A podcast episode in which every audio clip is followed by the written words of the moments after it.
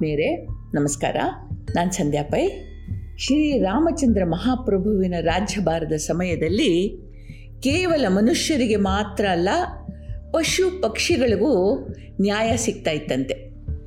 ಒಂದು ದಿನ ಮೈ ತುಂಬ ಬಾಸುಂಡೆಗಳಿದ್ದ ನಾಯಿಯೊಂದು ನ್ಯಾಯ ಬೇಡಲು ರಾಮಚಂದ್ರ ಮಹಾಪ್ರಭುವಿನ ಸಭೆಯ ದ್ವಾರದಲ್ಲಿ ಬಂದು ನಿಂತಿತಂತೆ. ಅದರ ದೂರ ಏನಂತಂದರೆ ಒಬ್ಬ ಸನ್ಯಾಸಿಯ ವಿರುದ್ಧ ಇತ್ತು. ಅವನು ಸ್ನಾನ ಮಾಡಿ ಬರುವ ಹಾದಿಯಲ್ಲಿ ಈ ನಾಯಿ ಮಲಗಿತ್ತು. ಅವನು ದಾರಿ ಬಿಡಿಸಲು ಕೋಲಿನಿಂದ ತಿವಿದ ಗಾಬರಿಯಲ್ಲಿ ಇದು ಅವನನ್ನು ಸೋಕಿತು. ಇದು ತನ್ನ ಮಡಿ ಮೈಲಿಗೆಗಳಿಗೆ ಧಕ್ಕೆಯಾಯಿತು ಅಂತ ಕೋಪದಿಂದ ಅವನು ನಾಯಿಯನ್ನು ಅಟ್ಟಿಸ್ಕೊಂಡು ಹೋಗಿ ಹೀಗೆ ಹಿಗ್ಗ ಮುಗ್ಗ ಹೊಡೆದಿದ್ದ.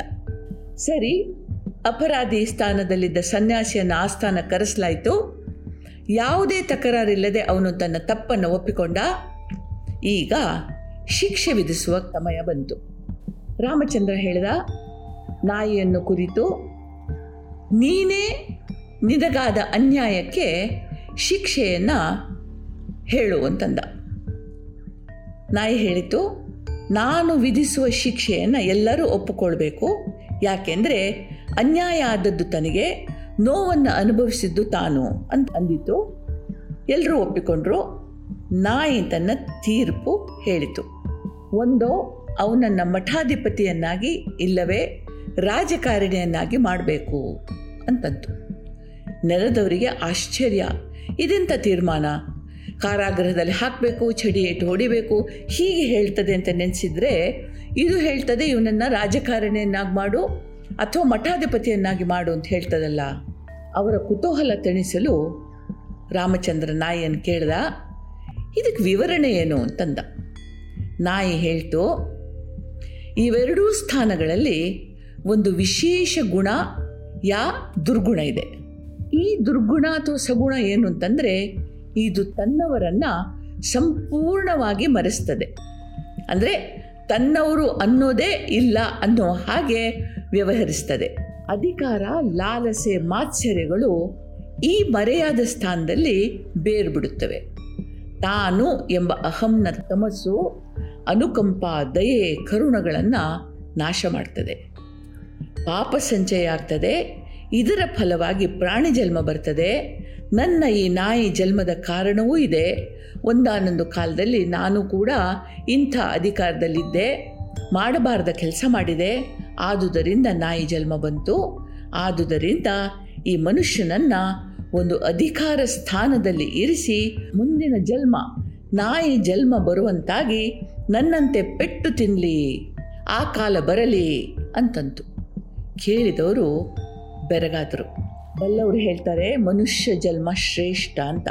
ಬುದ್ಧಿ ಮನಸ್ಸನ್ನು ಪ್ರಯತ್ನಪೂರ್ವಕವಾಗಿಯಾದರೂ ಸಮಾಜ ಹಿತಕ್ಕಾಗಿ ಉಪಯೋಗಿಸಬಹುದಾದ ದೇಹ, ಮನುಷ್ಯ ದೇಹ ಒಂದೇ. ಮನುಷ್ಯನಾಗಿ ಮನುಷ್ಯ ಜನ್ಮದಲ್ಲಿ ಎಷ್ಟು ಸಾಧ್ಯವೋ ಅಷ್ಟು ಒಳ್ಳೆಯ ಕೆಲಸಗಳನ್ನು ಮಾಡ್ಬೋದು. ಅದರಲ್ಲೂ ಒಳ್ಳೆಯ ಸ್ಥಾನಮಾನಗಳಲ್ಲಿ ಇರುವವರಿಗೆ ಈ ಸಾಧ್ಯತೆ ಇನ್ನೂ ಹೆಚ್ಚು. ಧರ್ಮದ ಹೆಸರಿನಲ್ಲಿ ಏನು ಹೇಳಿದರೂ ಹಸಿವಿನಿಂದ ನರಳುವ ಮಂದಿ ಮರುಳಾಗುವ ಕಾಲ ಇದು. ಆದರೆ ಧರ್ಮದ ವಾಸ್ತವ ಜ್ಞಾನ ಪರಿಪಕ್ವತೆ ಇಲ್ಲದವರು ಗುರು ಧರ್ಮಪೀಠಗಳನ್ನು ಸ್ವಹಿತದ ವ್ಯಾಪಾರ ಕೇಂದ್ರಗಳಲ್ಲಾಗಿ ಮಾಡ್ತಾರೆ. ಇದು ದುರಂತ. ಇನ್ನೊಂದು ದುರಂತ ರಾಜಕಾರಣ. ಹಾಗೂ ರಾಜಕಾರಣಿಗಳು ಅಧಿಕಾರದ ಗದ್ದುಗೆ ಅವರ ಮಡಿಲಿಗೆ ಬೀಳೋದ್ರಿಂದ ಜನಹಿತಕ್ಕಾಗಿ, ಧರ್ಮ ರಕ್ಷಣೆಗಾಗಿ ಈ ಸ್ಲೋಗನ್ಗಳನ್ನು ಮತ ಬ್ಯಾಂಕುಗಳಾಗಿ ತಮ್ಮ ಮುಂದಿನ ಏಳೇಳು ಪೀಳಿಗೆಗಳಿಗಾಗಿ ಸಂಪತ್ತು ಕೂಡಿಡಲು ಮತ್ತು ತಮ್ಮ ಅಧಿಕಾರದ ಕೇಂದ್ರವಾಗಿರುವ ಕುರ್ಚಿಯನ್ನು ಗಟ್ಟಿ ಮಾಡಿಕೊಳ್ಳಲು ಉಪಯೋಗಿಸ್ತಾರೆ.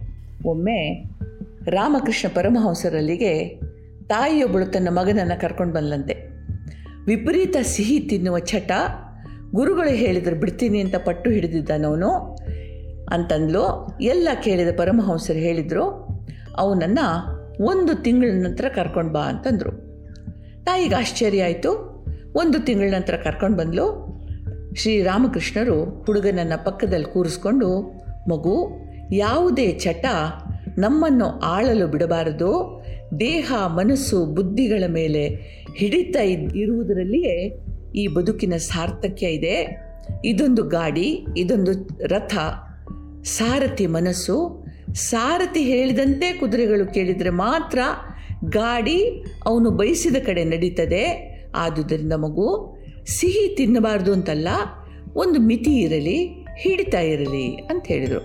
ಹುಡುಗನ ತಾಯಿಗೆ ಆಶ್ಚರ್ಯ ಆಯಿತು, ಇದೇ ಸಲಹೆಯನ್ನು ನೀವು ಒಂದು ತಿಂಗಳ ಹಿಂದೆ ಹೇಳ್ಬೋದಿತ್ತಲ್ಲ ಅಂತ ಪ್ರಶ್ನಿಸಿದ್ಲು.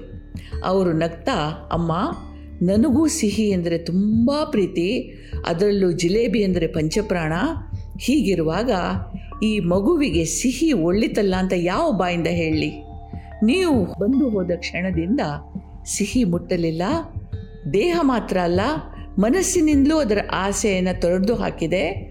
ಒಂದು ತಿಂಗಳಲ್ಲಿ ಅದರ ಯಾವುದೇ ಕುರುಹು ಉಳಿಲಿಲ್ಲ. ಈಗ ನಾನು ಮಗುವಿಗೆ ತಿಳಿಸಿ ಹೇಳುವ ಅರ್ಹತೆ ಪಡ್ತಿದ್ದೇನೆ. ಒಣ ಉಪದೇಶಗಳಿಂದ ಯಾವುದೇ ಪ್ರಯೋಜನ ಇಲ್ಲ. ಅನುಭವಿಸಿ, ಸಾಕ್ಷಾತ್ಕರಿಸಿಕೊಂಡು ಆಮೇಲೆ ಬೇರೆಯವ್ರಿಗೆ ಹೇಳಬೇಕು ಅಂತಂದ್ರತ್ತೆ ತಿಮ್ಮಗುರು ಹೇಳ್ತಾರೆ, ಕೆರೆಯೊಂದು ಕೇಂದ್ರದಿಂದಲೆಯ ಬಳೆಗಳು ನೂರು. ಹೀಗೆ ಹರಿವಂತೆ ಸಂಸಾರ ಮಂಕುತಿಮ್ಮ ಕೆರೆಯ ಕೇಂದ್ರಕ್ಕೆ ಒಂದು ಕಲ್ಲೆಸ್ದಾಗ ಅದರಿಂದ ಉಂಟಾದ ಅಲೆಗಳು ಬಳೆಯಾಕಾರದಲ್ಲಿ ನೂರಾರು ನೂರಾರು ದಡಕ್ಕೆ ಹೋಗಿ ಬಡಿತವೆ, ವಾಪಸ್ಸು ಕೇಂದ್ರದತ್ತ ಬರ್ತವೆ. ಇದು ಸಂಸಾರ. ನಾವು ಏನು ಮಾಡ್ತೇವೋ ಅದು ನಮಗೆ ವಾಪಸ್ ಬರ್ತದೆ. ನಿಮಗೆಲ್ರಿಗೂ ಒಳ್ಳೆಯದಾಗಲಿ ಜೈ ಹಿಂದ್.